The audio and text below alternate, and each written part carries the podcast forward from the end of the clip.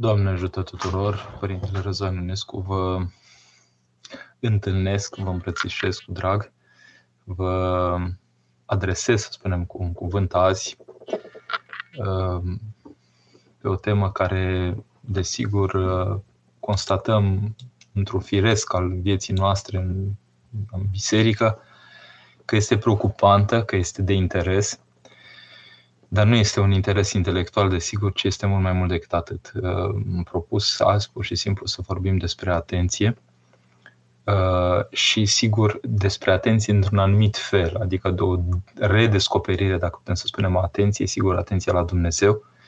Uh, vedeți aici titlul care a apărut pe ecran, Branșare a noastră la viață. Cuvântul branșare este un pic tehnic, conectare, dacă vreți, dar uh, branșare, în general, uh, când branșăm un aparat electric, să spunem așa, curge prin el curentul electric și îl putem folosi. Cam în sensul acesta este cuvântul branșare aici, adică ne conectăm efectiv la Dumnezeu și curge în noi viața dinspre El. Uh, lucrul acesta are legătură cu atenția noastră, adică nu se petrece la mod automat, ci pur și simplu suntem invitați prin viața bisericii să descoperim propria noastră participare. Uh, cele pe care vi le voi spune nu am pretenția că le spune cineva foarte învățat sau cu experiență deosebită, ei sunt proprii căutări, deci vă împărtășesc din laboratorul meu personal, din căutările mele personale, uh, traversând uh, viața prin această slujire de preot, sigur că există o experiență specifică, să spunem așa, care vine prin întâlnirea cu oamenii, prin propriile mele căutări, prin încercările mele, prin eșecurile mele, prin neputințele mele, prin reușitele pe care Dumnezeu le îngăduie până la urmă să se producă pentru a mângâia sufletul meu.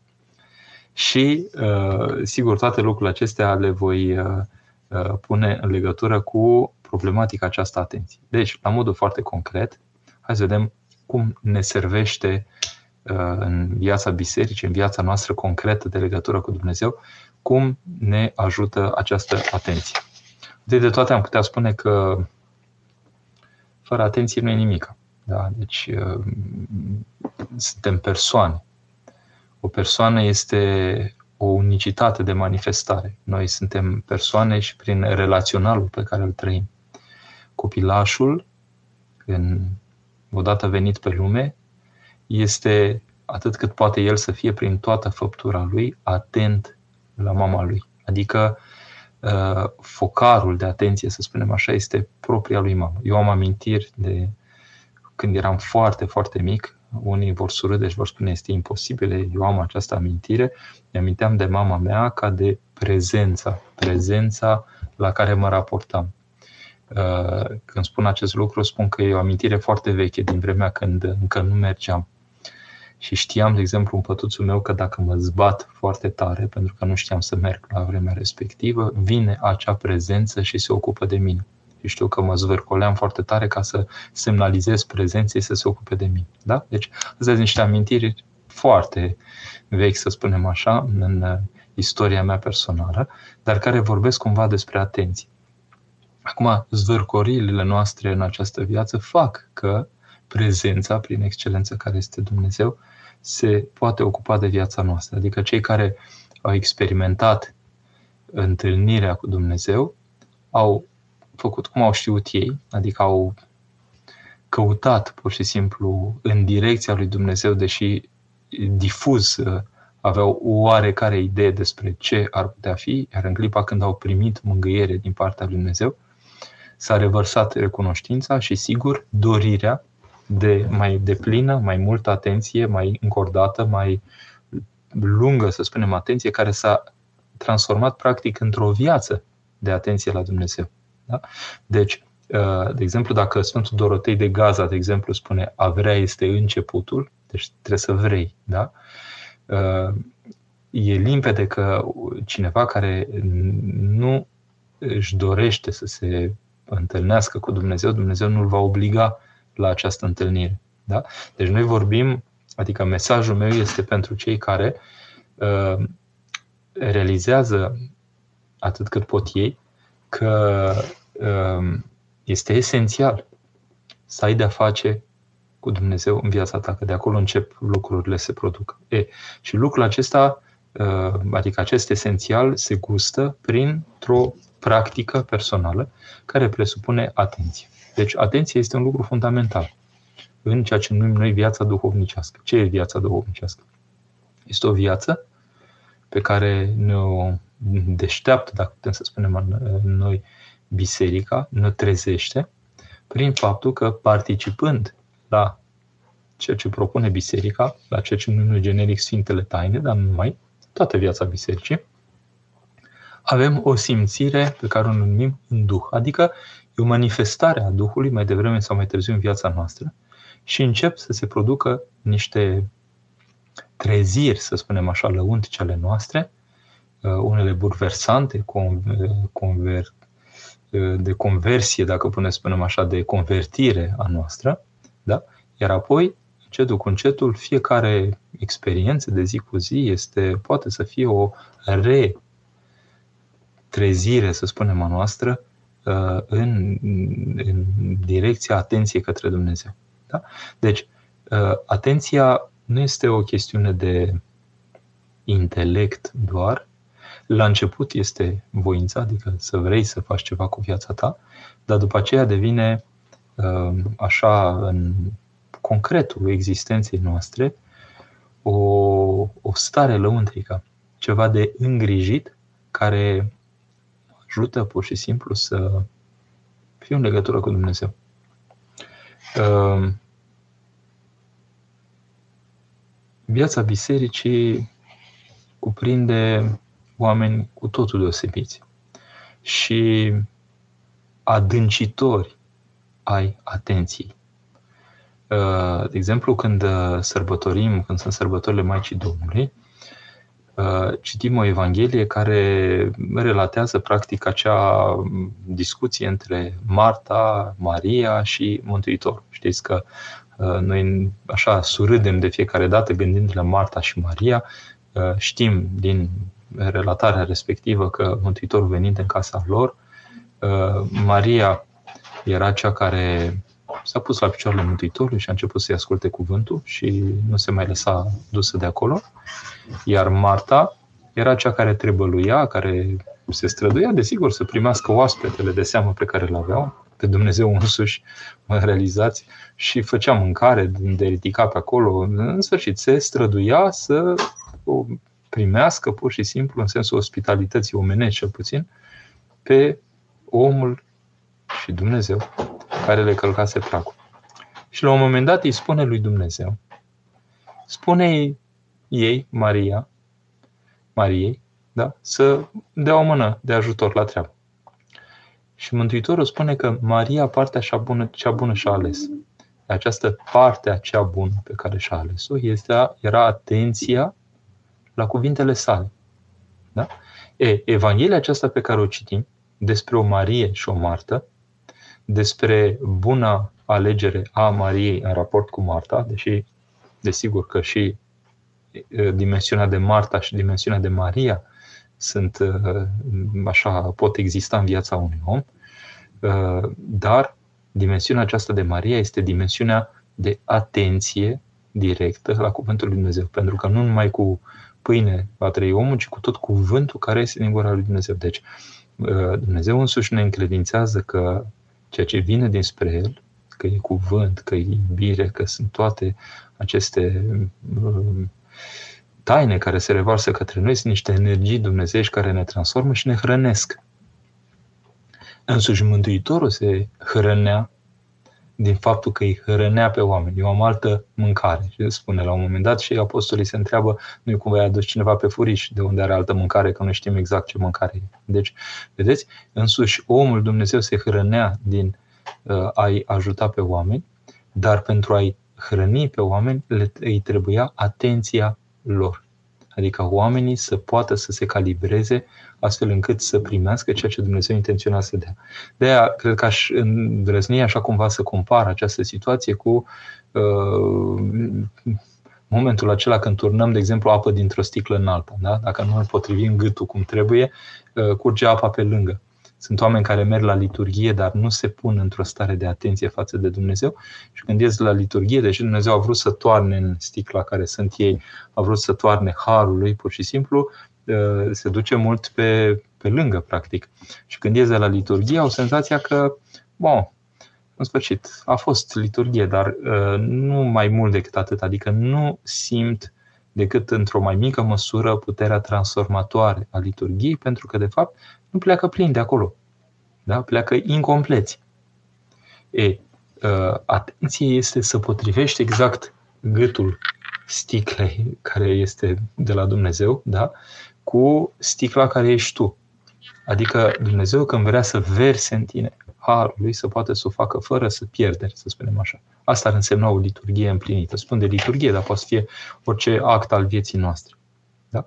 Deci, revenind acum la Marta și Maria, Marta și Maria constituie două fațete ale unei lucrări, până la urmă, tot în jurul Mântuitorului, numai că Marta se ostenește spre lucruri omenești și spre o odihnire omenească a, a, a, a sfârșit,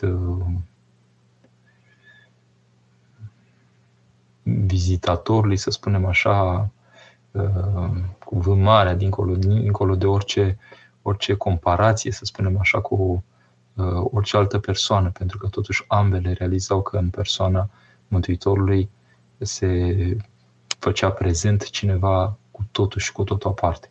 Da? Și cu toate acestea, Marta simte așa să slujească și Maria se pune la picioarele Mântuitorului și îi soarbe cuvintele și mai pleacă de acolo. E, citim Evanghelia aceasta la sărbătorile Maicii Domnului pentru că Maica Domnului este o altă Marie. Sau Maria cea mai deplin atentă, să spunem așa, Marie, da? Uh, prin cuvântul acela, iată, roaba Domnului, arătându-și disponibilitatea completă, să spunem așa, de a primi ceea ce Dumnezeu voia să-i dăruiască. Și sigur că în felul acesta s-a configurat viața ei uh, de maică a lui Dumnezeu, primindu-l pe însuși Dumnezeu în pântecele ei. Da? Deci, vedeți, atenția ce a produs în istoria umanității. Atenția Maicii Domnului la Dumnezeu, de plină, îi spune, iată roaba Domnului în sensul că se pune deoparte dorința ei, voința ei în slujba lui Dumnezeu, prioritizând, ca să spunem așa, voia Domnului asupra ei și din atenția aceasta rodește efectiv întruparea lui Dumnezeu, cea, taina cea din veacă ascunsă, da? de înger neștiut, adică pur și simplu Dumnezeu însuși, considerând creația sa atât de bună pe om, bun foarte, la un moment dat intră în istorie și devine om deopotrivă pentru a trăi alături de cei pe care îi iubește, dar față de care poate să-și exprime în acest moment dragostea și prezența într-un alt chip, trecând inclusiv prin cele materiale, făcându-se frate cu ei într-o umanitate. Da? Deci, vedeți, atenția există în toată derularea aceasta istoriei mântuirii uh, și ea, fără ea, nu s-ar fi produs ceea ce s-a produs în uh, în viața bisericii. Adică biserica n-ar fi existat fără această atenție a Maicii Domnului la Domnul, astfel încât să-L primească, atenți, fără atenția sfinților, adică oameni care au fost atât de atenți la Dumnezeu încât a rodit în ei simțirea și prezența și lucrarea lui Dumnezeu. Și vedeți, toată viața bisericii o viață de atenție la Dumnezeu. Și atunci, când ne întrebăm noi ce facem, păi ne punem întrebarea cum să fim și noi atenți la rândul nostru. Și atenția aceasta, asta vreau să subliniez astăzi, deja dacă rețineți ideea aceasta este esențial, nu e o chestiune de morală, de etică, o chestiune intelectuală, în sensul că ne pasionează ideile pe care ni le transmite Dumnezeu, informațiile pe care le dă. Nu este o chestiune de să fim cu minți, Uh, să nu mișcăm în front, să fim cumva așa, cum copiii la grădiniță, trebuie să, dacă sunteți cuminți, veți primi nu știu ce răsplată. Noblețea este mult mai mare în actul acesta atenție. Pentru că prin atenție ne punem în disponibilitatea lăuntrică de a primi în viața noastră viața celuilalt. Cu cât suntem mai atenți, cu atât se configurează în noi o stare de receptacol, da, de potir, dacă vreți, și curge în noi, efectiv, viața dumnezească. Așa cum un potir, de aceea există potir, ca să pui în el uh, vinul care va deveni trupul, uh, care va deveni sângele lui Hristos, vedeți, cuprinzător și în același timp atent să nu se piardă nicio picătură. Da? Cam așa ar trebui să fim noi în raport cu Dumnezeu, adică tot ceea ce vine dinspre Dumnezeu către noi, pur și simplu să fie, uh, să fie absorbit de noi.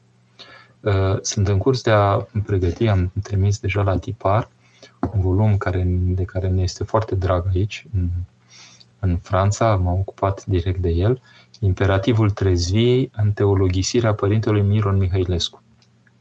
Volumul 1 aproape, adică și ediția a doua din volumul 1 aproape s-a terminat, mai găsiți la editura bizantină, uh, nu la editura, la librăria bizantină și la librăria Sofia mai găsiți uh, ceva volume. Acum, în curând, o să iasă și volumul 2. Uh, și uh, vă citesc doar un pic din Părintele Miron. Spune la un moment dat cam așa. Liturghia este începutul unei vieți noi. Duhul e viul din noi.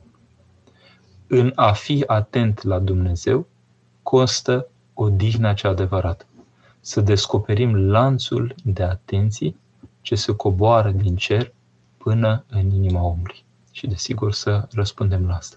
Da? Deci Duhul este viul în noi.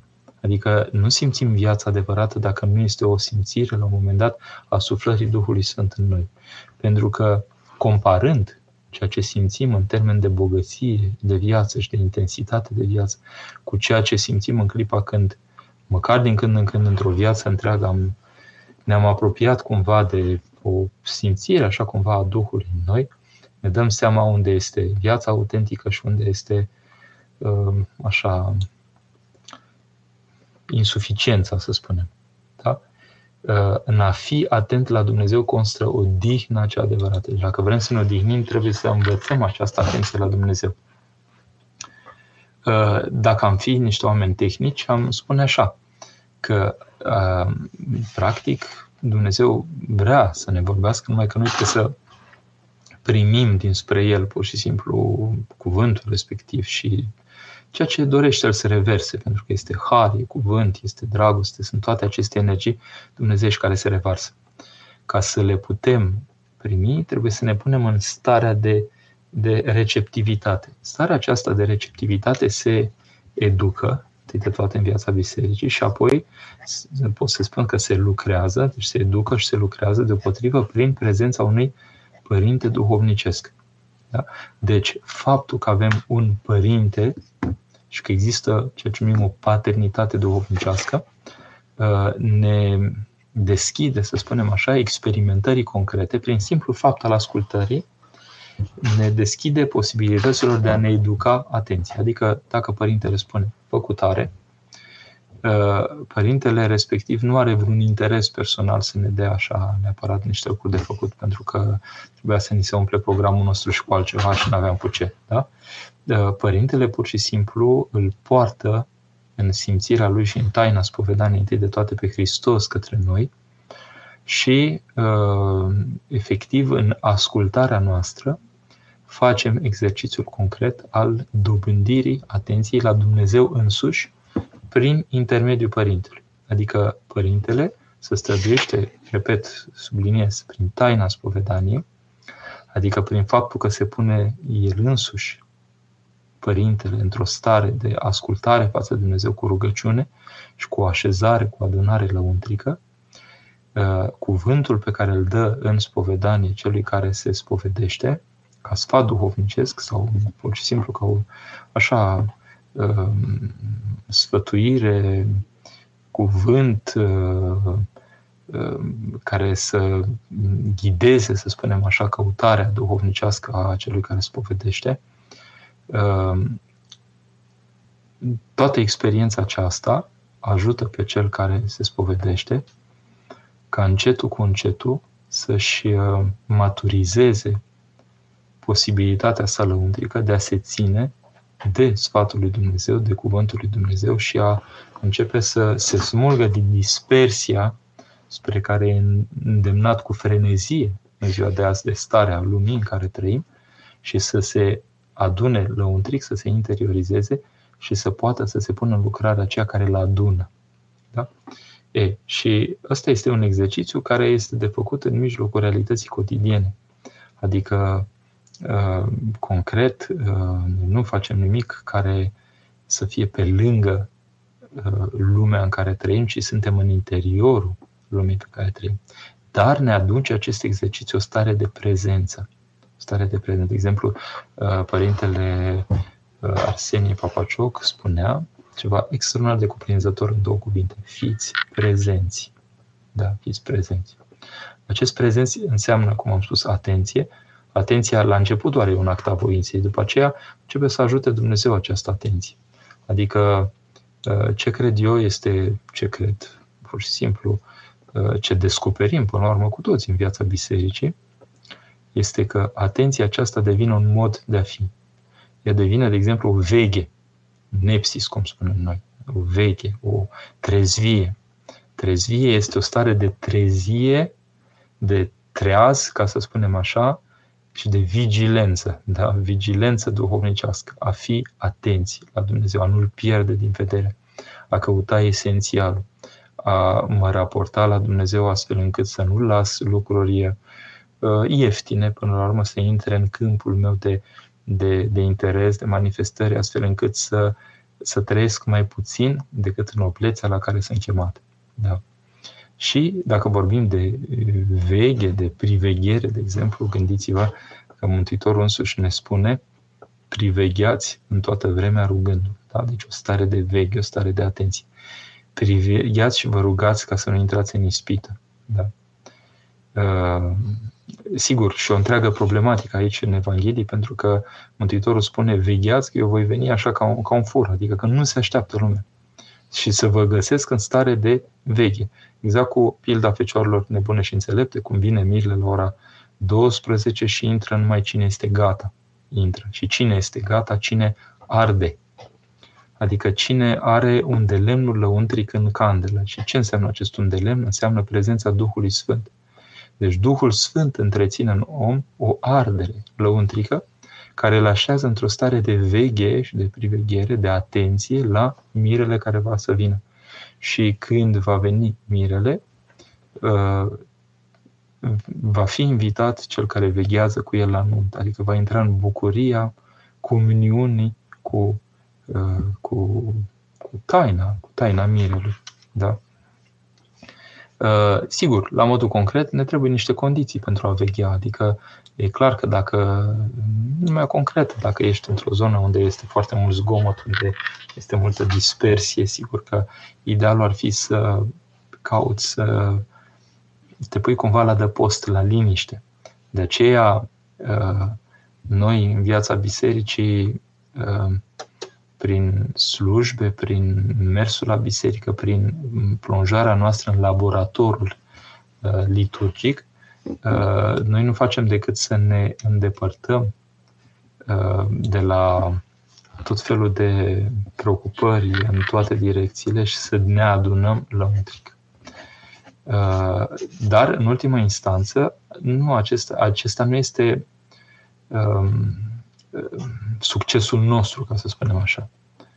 În sensul că uh, viața însăși, care este Dumnezeu, eu sunt calea, adevărul și viața, Hristos însuși fiind viața, odată ce am făcut loc să înceapă să curgă în viața noastră, uh, El însuși, încetul cu încetul, copleșește, să spunem așa, prin, prin bine, prin, prin lumină, prin, prin, prin adâncul pe care îl uh, aduce în noi, copleșește Uh, simțirile noastre și tot ceea ce trăim noi și uh, devenim, ajungem în situația, așa dacă vrem să comparăm, acelui îndrăgostit, pentru că un îndrăgostit este un om copleșit și de prezența celuilalt, celui iubit și doritor să se hrănească până dincolo, dacă pot să spun așa, de posibilități cu prezența celuilalt.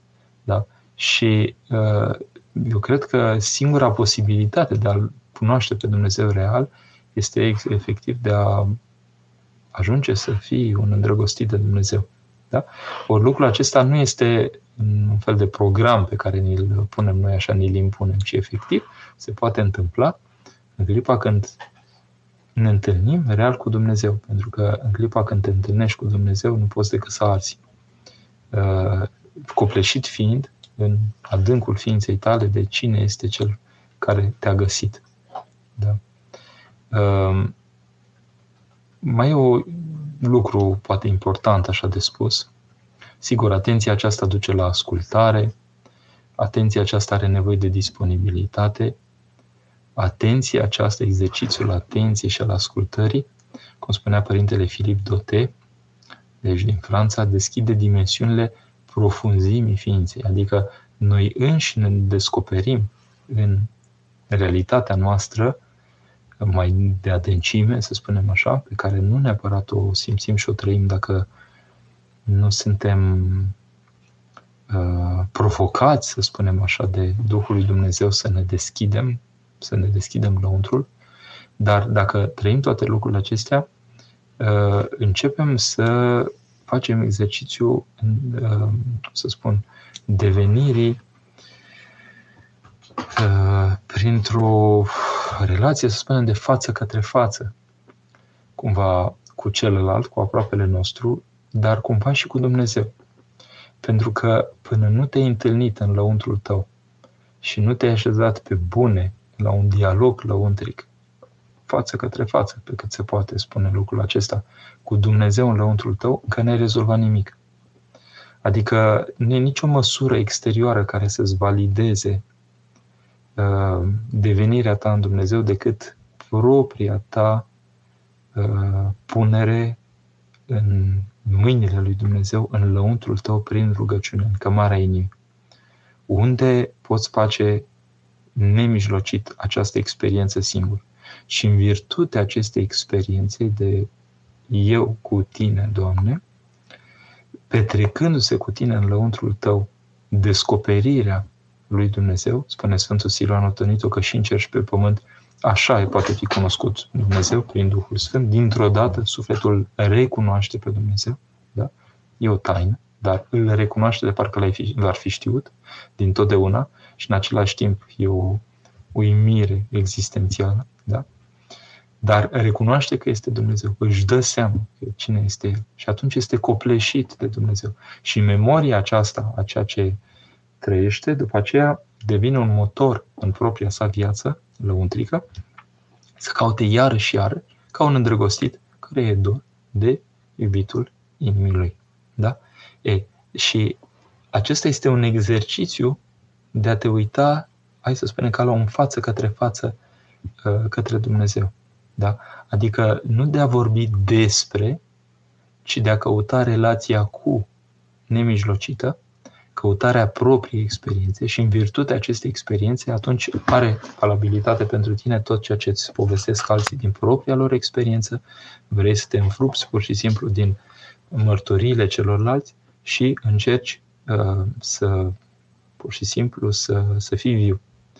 Și aici aș încheia, vedeți, atenția la Dumnezeu uh, este practic uh, la început o dorire de uh, start, să spunem așa, al vieții duhovnicești, adică uh, e un act al voinței în sensul că da, vreau să am de-a face cu Dumnezeu, vreau să particip, vreau să-L descoper, vreau să știu cum e, cine e, dar dacă cumva se atinge de tine și dacă cumva ai făcut experiența aceasta uh, lăuntrică a, a, a simțirii lui Dumnezeu, ceea ce s-a petrecut cu tine este atât de interesant Interesant nu în sensul minții, în sensul de fascinant, ca să spunem așa, da? fascinant să descoperi uh, simțirea aceasta a celui care este esența lumii, în ultima instanță, adică a celui care uh, validează orice vezi în jurul tău ca existent, pentru că El este sursa și El este la bază. Și el, așa cum este el, are capacitatea să relaționeze cu tine o furnicuță pe undeva prin spațiu, dar un spațiu unde s-a bucurit el însuși în chip de om și a devenit om în veșnicie și descoperi cu uimire că da, tu cel care ești neînsemnat și născut la o anumită epocă și într-un anumit context uh, geografic și așa mai departe, da, are ochii pentru tine. Acest Dumnezeu uimitor te poate asuma într-o filiație în care tu personal contezi în ochii lui și în fața lui și în inima lui. Și atunci atenția nu este doar un efort, să spunem, al voinței tale, ci devine o stare, până la urmă, a ființei tale, prin care te ocupi, efectiv, te preocupi cu Dumnezeu despre cum ai putea să ai de-a face cu El cât mai mult. Da? Cam asta, să spunem așa. Uh, nu era gândit neapărat ceva anume să vă spun în seara aceasta, ci doar să vă împărtășesc așa niște căutări personale. Nu am nicio pretenție că ceea ce spun aici este, uh, cum să spun așa, are pretenție, are valoare așa uh, teologică înaltă, ci pur și simplu sunt niște căutări personale, niște tatonări, niște zbateri lăuntrice, dar deopotrivă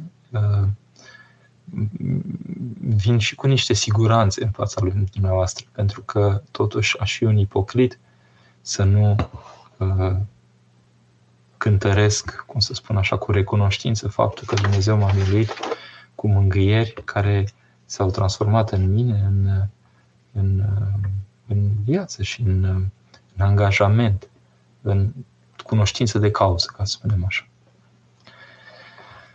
Pentru echilibrarea psihică ce să facem? Până la vârsta de 20 de ani nu știam de Dumnezeu, chiar râdeam și dintr-o dată mi-au spus părintele că m-a pescuit Dumnezeu. A fost bine în primul an, mă simțeam foarte bine și după aia a venit răul. Uh, eu la 20 de ani m-am convertit. Da. Până la 20 de ani nu știam că am suflet. La 20 de ani m-a pescuit Dumnezeu. A turnat în mine o stare care mi-a dat foc și chiar dacă am negociat cu el în virtutea inerției mele păcătoase și nedorinței mele de a mă schimba prea tare, încetul cu încetul a căpătat forță în mine, pur și simplu atracția de Dumnezeu, pentru că mi-am dat seama că dacă e ceva valabil care se poate întâmpla cu mine, este prin El. Și acum vă pot confirma 30 de ani mai târziu că efectiv, dacă a fost ceva viu în viața mea și mm, esențial, să spunem, care s-a produs, s-a produs în relație cu ceea ce a pus el. Adică, dacă e ceva ce am primit în viața aceasta, tot ce poate fi mai adânc și mai luminos are legătură directă cu el. Deci, eu asta am experimentat înainte de Hristos și după Hristos. Da. Uh, odată petrecându-se pescuirea minunată, pentru că ne minunăm, pur și simplu, Uh, nu mai avem de-a face cu echilibrare psihică. Adică psihicul nostru este ajutat de Harul lui Dumnezeu. Deci ar trebui pur și simplu să avem un duhovnic, acum răspund, da? Și chiar dacă, sigur, la început a fost o perioadă așa mai de grație, să spunem așa, în care am primit foarte multă mângâiere, lucrul acesta nu se poate produce la nesfârșit pentru că mai trebuie să mai ne punem și noi la muncă. Dar, vă spun un secret, avem niște sarcini duhovnicești. Primim în viața noastră, facem anumite, să împlinim anumite ascultări duhovnicești. Pe măsură ce le împlinim, vine harul. Da? Deci dacă avem un părinte și dacă ne dă o rânduială de viață, dacă împlinim rânduiala de viață, aceea ne aduce har. Deci asta să facem. Da? Și echilibrarea aceasta psihică este inerentă în clipa când simțim efectiv mângâierea lui Dumnezeu prin har.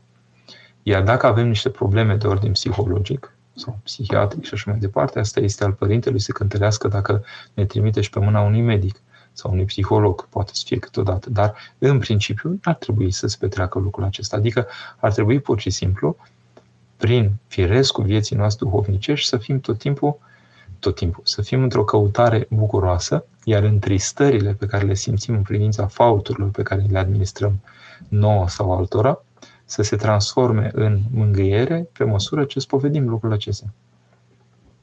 Nicolae, când ai privirea spre Dumnezeu?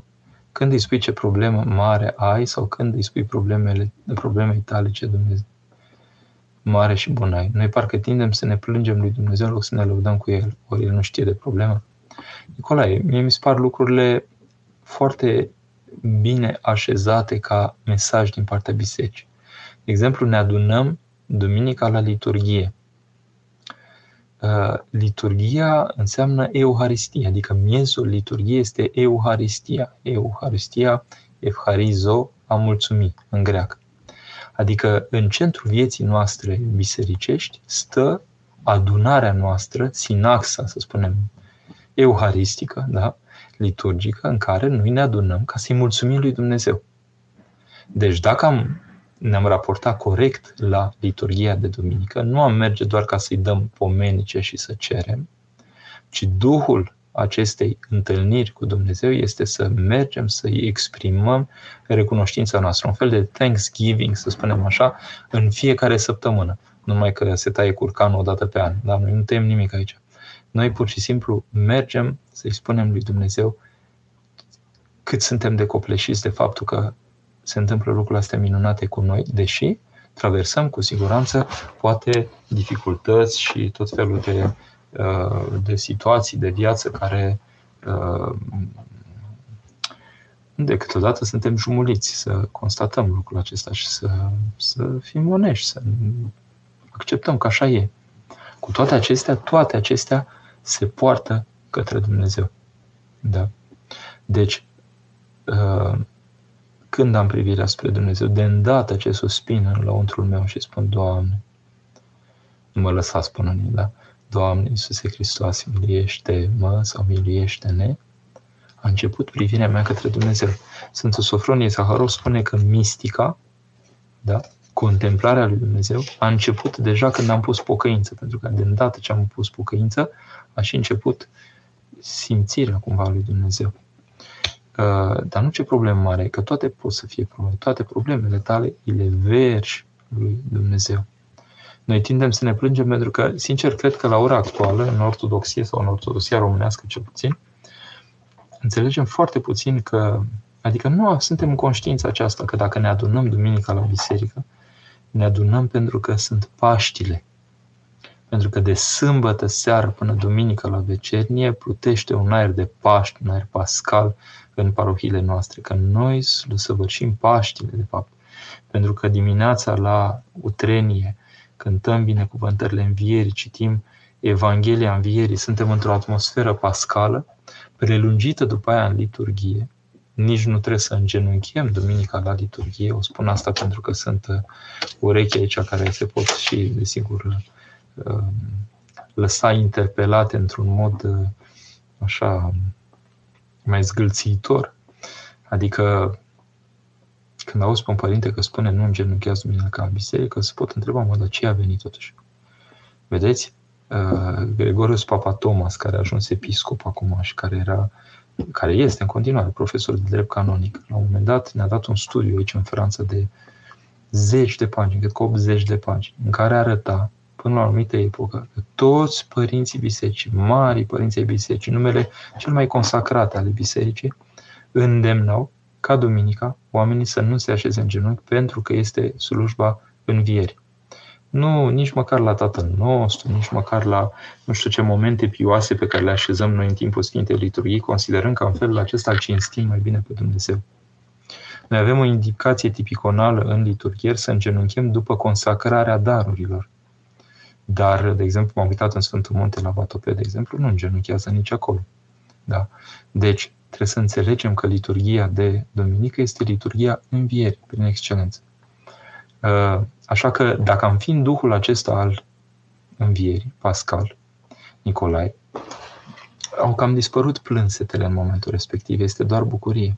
Și atunci, sigur că nu facem decât să ne lăudăm cu Dumnezeu. Corina. Trezvia este în sine o virtute sau o cale de a ajunge la virtute?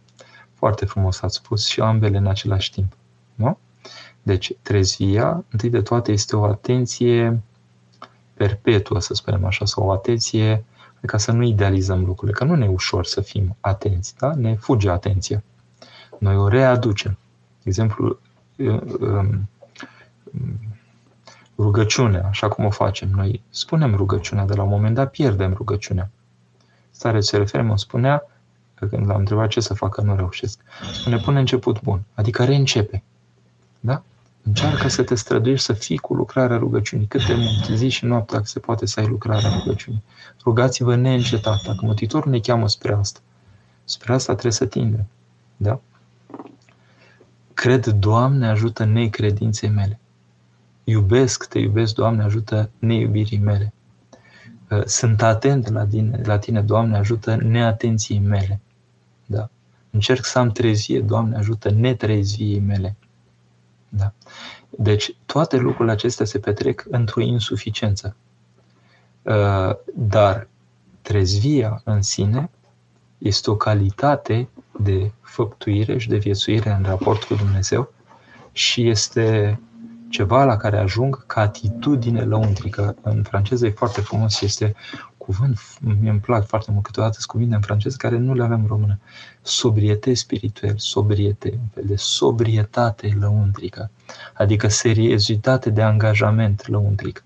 Adică uh, poate să glumească în jurul tău, să mai spună bancuri, să nu știu ce, tu ești într-o solemnitate, să spunem așa, lăuntrică, dar nu uh, într-o chestie din asta, că există și un, am văzut în slujirea unor preoți așa un fel de, de rigiditate, așa cumva de Uh, morg așa despre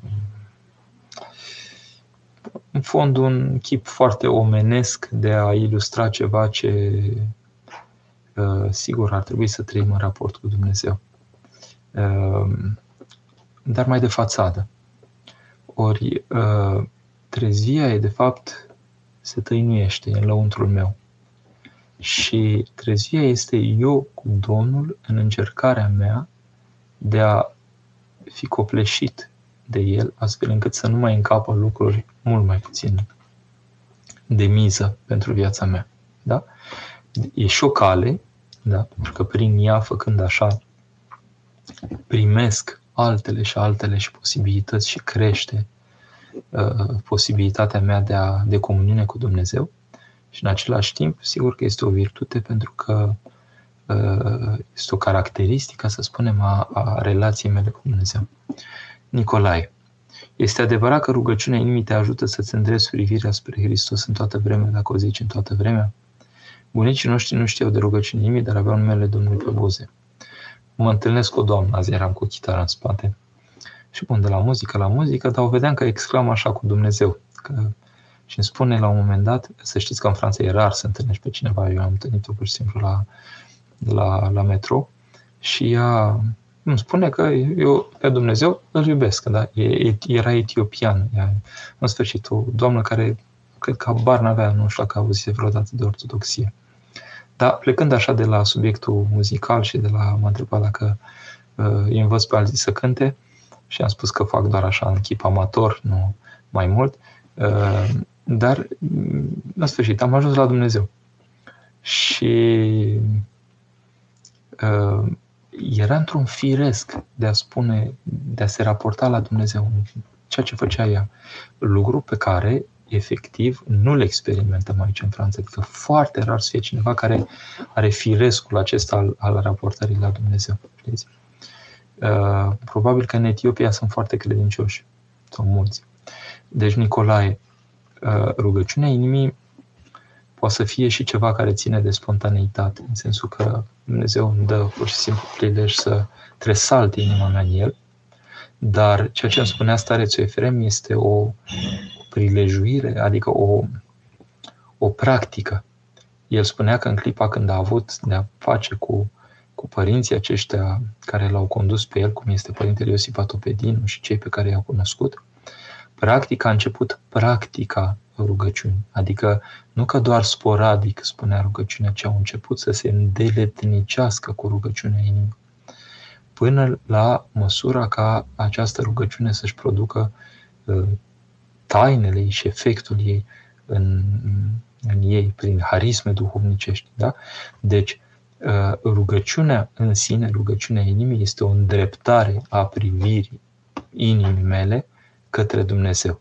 Și sigur că lucrul acesta se petrece în toată vremea, dacă încercăm în toată vremea. Iar bunicii poate nu știau așa cum descriem noi azi cu atâta lux de informații, dar uh, poate că făceau, adică aveau practica aceasta mai intuitiv, dar o aveau în aceeași elan al inimii de a se ocupa cu Dumnezeu. Da? Dan. Vreau să vă întreb, mi-am comandat psaltirea în limba franceză.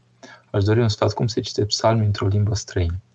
Uh, Dan, eu cred că, uh, adică dacă ați comandat o psaltire care este psaltire ca și carte de rugăciune și nu doar o culegere de psalmi, uh, psaltirea respectivă trebuie să cuprindă și acele rânduieli de rugăciune care însoțesc psalmi.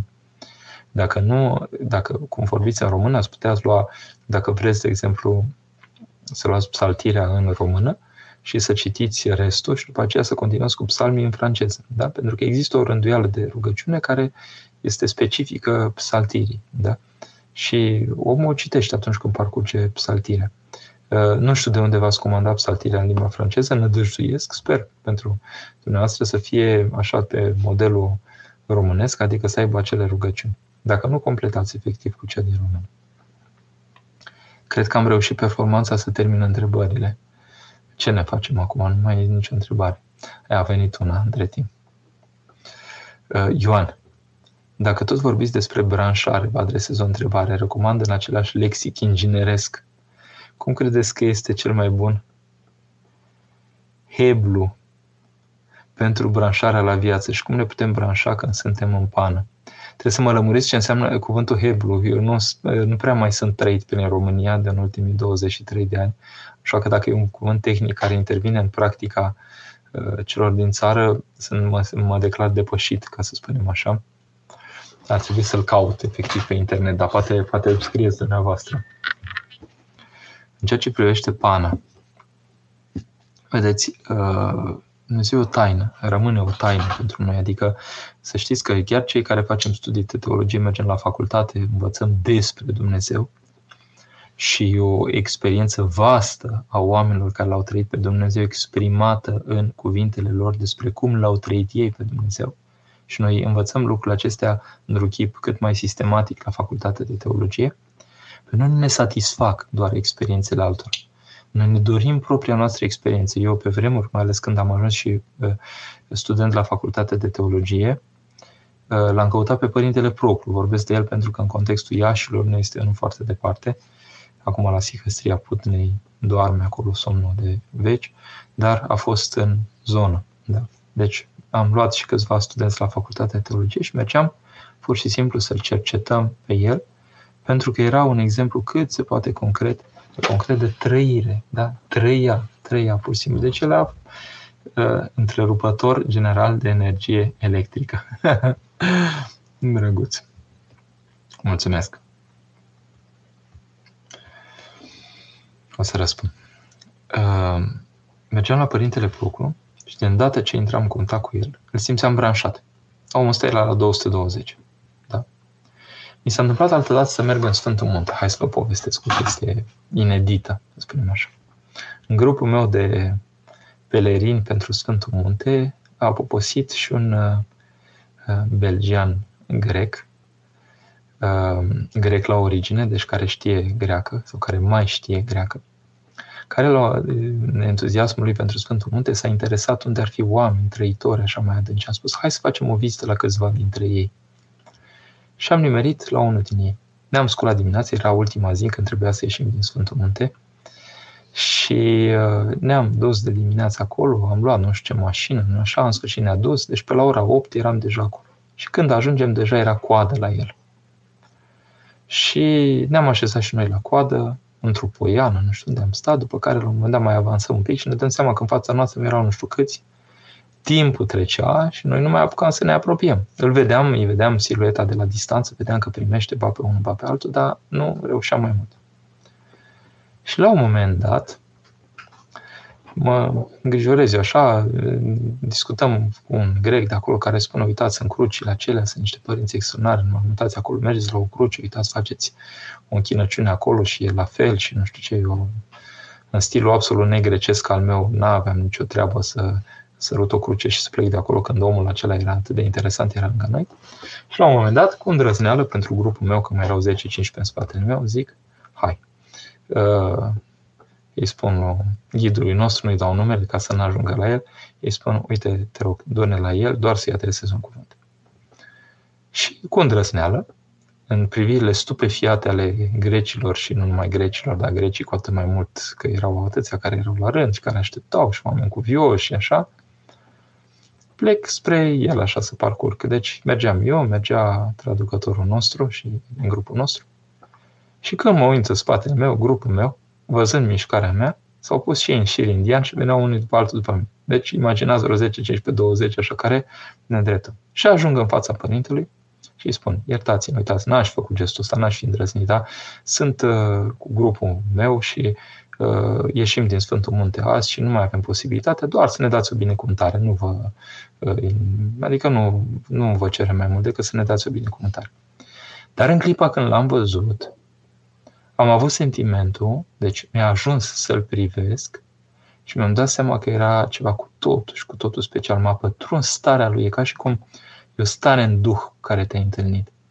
Era un om branșat la 220, adică avea o, o, o trezvie lăuntrică, un mod de a fi lăuntric care te, te, te, te, te scutura pur și simplu, te, nu știu cum, te, te băga în priză, efectiv. Adică îl simțeam că e așa vorba Sfântului Sofronie Saharov, că spune uh, monahul e precum păsărelele acelea uh, sau precum liniile de înaltă tensiune, se așează și păsărelele pe ele, dar înăuntru trec 220. E, omul acesta, efectiv, era într-o na, nu știu cum să vă spun, pur și simplu a fost un transfer așa de, de, de, de stare, l-am, l-am intuit așa ca stare la untrică, numai prin simplu fapt că l-am văzut. N-am cerut mai mult de la el, adică n-am vorbit cu el, că nici nu vroiam, că i-am explicat. Mi-am cerut iertare și am spus, îmi pare rău, o să se supere părinții de lângă și nu știu ce, și mi-a spus să nu-mi fac probleme, am făcut semn cuiva, ne-au adus o carte pe care ne-au dăruit-o, da, așa că nu am aici, o carte minunată cu trăitori din Sfântul Munte, uite, nu am să, să vă arăt exact așa sub ochi, dar o carte cu totul, cu totul deosebită, de oameni minunați din Sfântul Munte. Deci ne-a primit, a meritat îndrăzneala mea, uh, m-am simțit branșat și eu și zile în șir mi-a stăruit în mine starea aceea pe care am simțit-o în prezența lui. Adică mi-am dat seama că unii oameni sunt atât de vii, copleșitor de vii, in, intens de vii, nu știu, nu știu cum să spun, ceva în lăuntru lui, un angajament din acesta care era răscolitor pentru mine, de, de puternic, de, de, de, de viu, de prezent și așa. Și deci, hai să spunem că m-am um, împărtășit, cum m-am înfruptat, să spunem, dintr-o stare în duh al unui trăitor atonit. Sigur, era multă lume care l-aștepta acolo și sigur că omul ăla, după aia mi-au spus și alții că cuvintele pe care le-au primit, că din grupul meu au rămas și câțiva după aceea ca să vorbească cu el și le-a spus lucruri care numai prin descoperire din, de la Duhul puteau să, puteau să se spună. Și atunci, uh, cu siguranță, cu atât mai mult oamenii aceștia care văd duhovnicește și au acces la, la, la starea lăuntrică și la adâncul omului, oamenii ăștia cu, cu totul fascinanți, pentru că prin ei vine dinspre Dumnezeu cuvânt despre cum te știe Dumnezeu pe tine. Da? Și deci, Ioan, vă răspund. Uh, vedeți, pentru mine a fost o branșare atunci. Simplu contact, simpla intrare în, în zona așa de influență duhovnicească a unui om a resuscitat în mine o, o atenție lăuntrică, un mod de a fi. De contează foarte mult să, să avem relație cu oameni duhovnicești, să, să, să intri pur și simplu în zona de trăirile oamenilor duhovnicești. Deci, cel mai bun heblu pentru branșarea la viață, pentru mine este Sfânta Liturghie. Da, bine, trebuie să fii botezat, asta e obligatoriu. Să vrei să te spovedești. Deci asta este practica pe care o spun eu. Nu spun eu, spune biserica, dar eu vă spun dacă vrea cineva care nu e, cum să spun, vine de nicăieri da, și vrea să se pună pe treabă. Să intri la spovedanie, două, trei spovedanii la început, și început să se împărtășească. Sigur, dacă îi permite starea, adică în urma analizei duhovnicului, da? Spovedanie împărtășanie, să participe la Sfânta Liturghie, cel puțin duminical, să se împărtășească și să se spovedească. Și în câteva săptămâni începe să, să curgă viața în el, adică se, se, se bulversează rânduiala lui și începe să simtă viață cu belșug. Da? Iar când suntem în pană este că s-a îndepărtat Harul Dumnezeu de noi și trebuie neapărat să mergem la spovedit, ca să vedem unde am greșit, pe unde suntem. Fie am judecat pe cineva, fie nu am iertat, fie ceva s-a, s-a, s-a, s-a întâmplat, dar deseori pierdem în raport cu ceilalți, adică purtându-ne nu știu cum cu ceilalți, se îndepărtează și Harul Dumnezeu de noi. Magda. Cum să mă raportez la un om creștin ortodox relativ practicant, dar care e înfiorător de mândru și de arogant? Personal am ajuns la concluzia că numai un mare necaz îl mai poate scoate din starea asta. Greșesc? Magda, e simplu. Uh, în primul rând, nu noi hotărâm ce îl poate scoate din starea aceasta.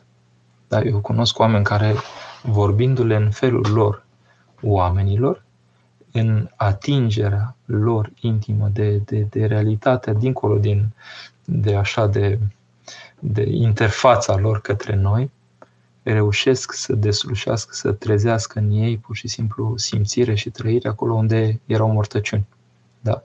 Deci nu e obligatoriu că numai un mare necaz, că câteodată pe unii oameni și necazurile îi strivesc și mai tare și devin și mai împotrivitori lui Dumnezeu.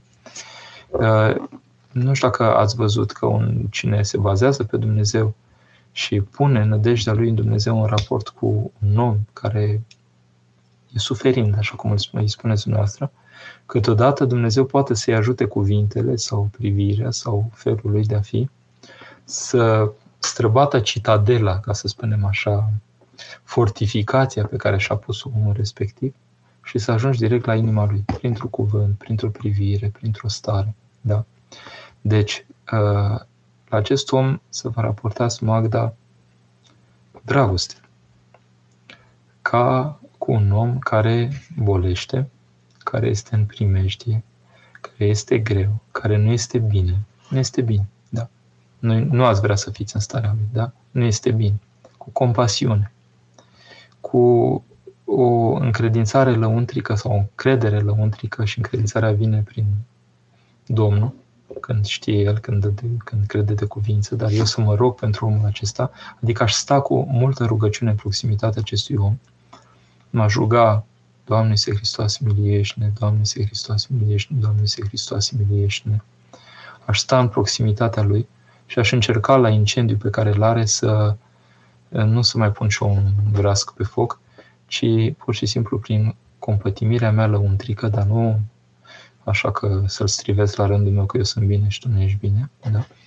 Ehm, să lucrez cumva pentru el în intimitatea sufletului. Și Dumnezeu, văzând disponibilitatea aceasta, s-ar putea să scoată lucruri minunate. Am văzut și am cunoscut părinți care, prin slujind pur și simplu și cu simplitate, fiind alături de oameni în slujirea lor, au declanșat în cei care erau împreună cu ei o simțire a inimii care, care nu se așteptau deloc. Da? Prin simplu fapt că au slujit, ca să spunem așa, împreună, au participat împreună la rugăciune și a fost, a fost prin prezența, pur și simplu, de părinte. Deci, încercați Magda cu o compasiune inimii, dăruitoare, cu dragoste, generoasă, da? deci nu judecătoare, să fiți alături de acest om. Doamne, Iisuse Hristoase, miluiește-ne pe mine și pe el, să vă rugați în proximitatea lui așa. Ați văzut în pilele din Evanghelie că unii l-au luat pe sus și l-au băgat pe acoperiș numai ca să aibă grijă Domnul de el și pentru credința lor, spune acolo, pentru credința lor s-a petrecut ceea ce s-a petrecut, l-au scos din sărbănogeală. Înțelegeți? Așa lucrează Dumnezeu. Numai să vadă un pic de, de, de, de, de aderența noastră și de faptul că ne pasă de aproapele nostru și nu face. Georgiana. Cum să ne branșăm la viață în contextul în care dimineața abia reușim noi ca familie să ne zicem o rugăciune pe fugă, între lăsat copiii la serviciu și ajuns la birou la timp? Georgiana, se poate. Lucrurile acestea sunt uh, măsuri, să spunem așa, pe care le avem mulți dintre noi în viață, da?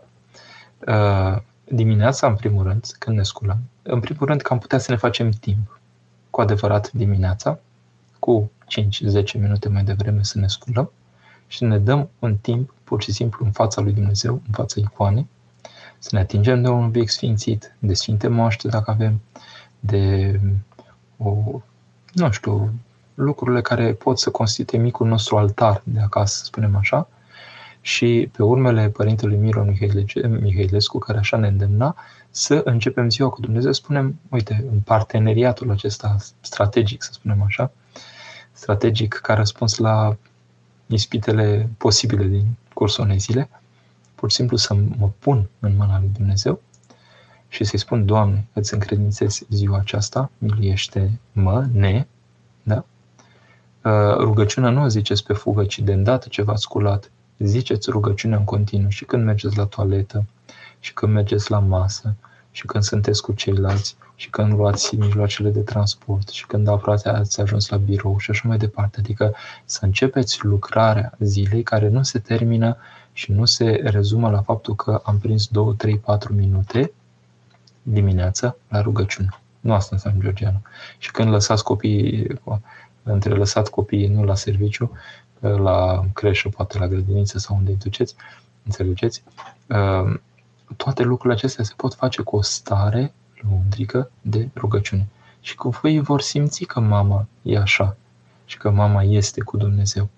Și pentru ei e mult mai odihnitor așa decât uh, să-i punem să spună ei nu știu ce, da? mai ales dacă mâncați dimineața, faceți rugăciunea de dimineață, faceți rugăciunea de după masă și toate lucrurile acestea uh, în, într-un firesc al vieții noastre și se va simți în viața lor. Bine, cred că timpul s-a scurs. Mai văd o încă o întrebare. La țară, la bunicii mei, undeva în județul Suceava, preotul parohul le-a recomandat să nu mănânce pește de bună vestire, spunându că postul e mai autentic fără pește. Da, eu nu sunt acolo. Ehm, vedeți, un părinte se preocupă de cei pe care îi are în grijă. Deci dacă pentru anumite pricini el a dat o rânduială locală, să spunem așa, un îndemn local, e un îndemn local. Da? Uh, eu niciodată nu o să, adică nu o să treacă prin cap să intervin acum și să răstorn lucrul respectiv, eu făcând pe personalitatea care intervine așa uh, și spunând public, va ce a greșit părintele respectiv. Uh, de exemplu, în postul acesta, cineva a găsit o scriere cum că sâmbătă și duminica, de exemplu, se pot mânca fructe de mare. De eu le-am spus celor din parohie care mi-au adus textul respectiv, bun, ok, de acord. Dacă am fi și noi în Grecia, în Sfântul Munte și așa mai departe, poate că nu am fi foarte tentați așa, dar prin bogăția de alimente pe care o avem oricum, nu e cazul să mai căutăm o altă înleznire, deci nu v-aș recomanda să faceți lucrul respectiv. Da? Asta nu înseamnă că merg contra educației pe care nu face biserica în a ține acest post, ci că pur și simplu estimez că pentru cei care se spovedesc la mine cel puțin și pentru parohia pe care uh, unde sunt eu și unde slujesc eu, eu consider că nu e necesar lucrul respectiv pentru că avem o bogăție mult prea mare de posibilități culinare ca să mai căutăm acum cu orice preț încă o înlesnire și îndulcire. Da? Dacă, de exemplu, aș merge în perioada asta în Sfântul Munte și îmi pun pe masă ce îmi pun ei fructe de mare și nu știu, mănânc, sigur, pentru că e rânduiala locului. Da? Deci avem această libertate și această rânduială a locului și dacă aș fi în locul respectiv, aș respecta-o pentru grija și păstorirea pe care o are omul respectiv acolo. Da? Uh, noi de bună vestire de așteptăm să ne bucurăm de pește. De fapt, să ne bucurăm de bună vestire, semnificând această bucurie și prin belșugul de la masă care se exprimă sub formă de pește. Da. Așa ca un gând de final, insist, repet, toate ce pe care vi le-am spus sunt uh, laboratorul meu personal, căutarea mea personală, tatonările mele. Uh, atenția este esențială în viața bisericii. Uh, cum spuneam, atenția îmi dă posibilitatea de revărsare de viață dinspre părinte către uh, cel care este credincios, da? credinciosul care vrea să sporească în viața domnicească. Fără atenție la părinte nu face nimic. La mine la spovedanie vin oameni care, dacă sunt atenți la mine, sorb, practic, ceea ce spun eu, uh, și declanșează în mine o stare că curge efectiv dinspre dinspre mine, spre Domnul, spre ei, curge pur și simplu tot ceea ce au nevoie. Simt că cumva e un belșug până la urmă din ceea ce le pot spune și ceea ce pot face. Iar alții sunt atenți la ei și atunci nu iese aproape nimic în direcția lor pentru că își au cumva într-un chip suficient așa ceea ce simt ei. Da? Deci atenția asta determină până la urmă curgerea dinspre Dumnezeu către noi. Este robinetul, dacă pot să spun așa. Cu cât deschid robinetul mai tare al atenției, cu atât se revarsă despre Dumnezeu înspre mine uh, tot ceea ce poate El să dea, adică posibilitățile lui Dumnezeiești. Și atunci înflorește viața mea. Vă dați seama că dacă stropești bine grădina propriului suflet, vă dați seama că crește diferit decât dacă uh, alimentezi așa cu, cu multă zgârcenie, pentru că, de fapt, nu faci exercițiul acesta. Deci, atenția într-o primă fază este o, o să spunem, disponibilitate de voință, dar ea devine încetul cu încet o stare, pur și simplu, de receptivitate a ființei mele către Dumnezeu. Cam asta să avem în vedere și restul cu branșarea la viață, experimentați. Da? Nu vă spun decât ce duce la. Verificați-mă că într-adevăr am spus adevărul în seara aceasta. Bine. Dumnezeu să ne binecuvinteze, să ne dea post cu folos duhovnicesc.